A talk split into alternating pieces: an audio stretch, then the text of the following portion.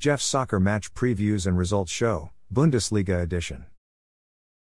There is one Bundesliga game being played today, Friday, March 10, 2023. FC Köln will play at home versus visiting VfL Bochum at 2:30 p.m. The match will be played at Rhein-Energiestadion in Köln. FC Köln have won 1, tied 2, and lost 2 in their last 5 games. They're in 12th place. VfL Bochum have won 1, and lost 4 in their last 5 games. They've lost 4 in a row. They're in 18th place. Thanks for listening to this episode of Jeff's Soccer Match Previews and Results Show, Bundesliga Edition. A Jeffadelic Media Podcast.